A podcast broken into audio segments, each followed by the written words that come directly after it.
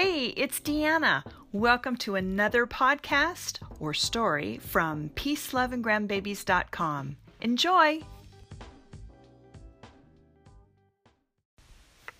Sisters.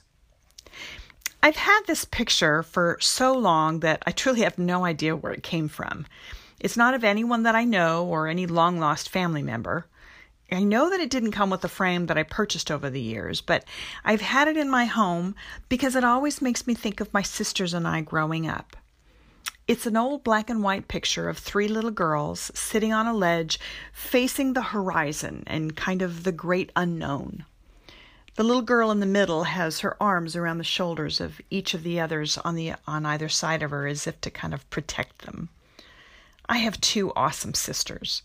They're both incredibly smart and hardworking.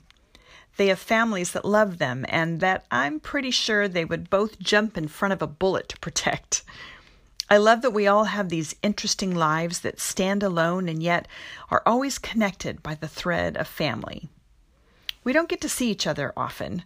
It's not that we live far from each other, it's just that the world has us all going in a million different directions raising kids, growing careers, and for two of us anyway, doting on grandbabies takes up 99% of our time. What I find so wonderful is that no matter how long it's been between visits or calls or texts, we know that any of us could pick up the phone if we were truly in need, and the other two would come running. I'm the firstborn, so I'm the bossiest of all of us. Surprise, right? I imagine myself as that little girl or the sister in the middle of the picture, protectively wrapping my arms around the younger ones. Growing up, I tended to think of myself as the surrogate parent. My poor sisters got the brunt of me exploring what it meant to be in charge.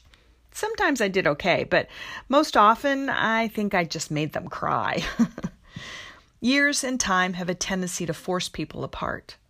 Relationships can get forgotten and ignored if there isn't anything to, to keep the parties connected.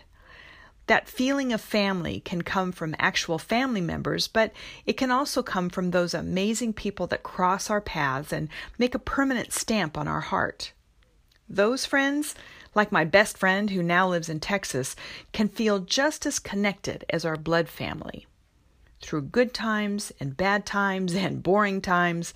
It's those connections that keep us moving forward, encouraging us not to give up, helping to pick us back up when we've had a nasty fall.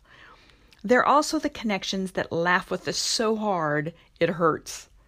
They keep our secrets, and they sometimes know us better than we know ourselves. I love my sisters. They keep me grounded. They give me a sense of where I came from. They are the shared keepers of my memories growing up. And we're together, whenever that is, we feel a connection that really can't be explained.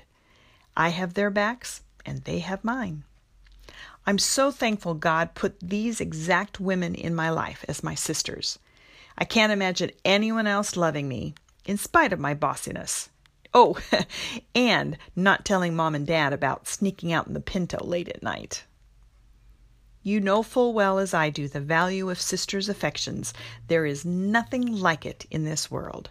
Charlotte Bronte.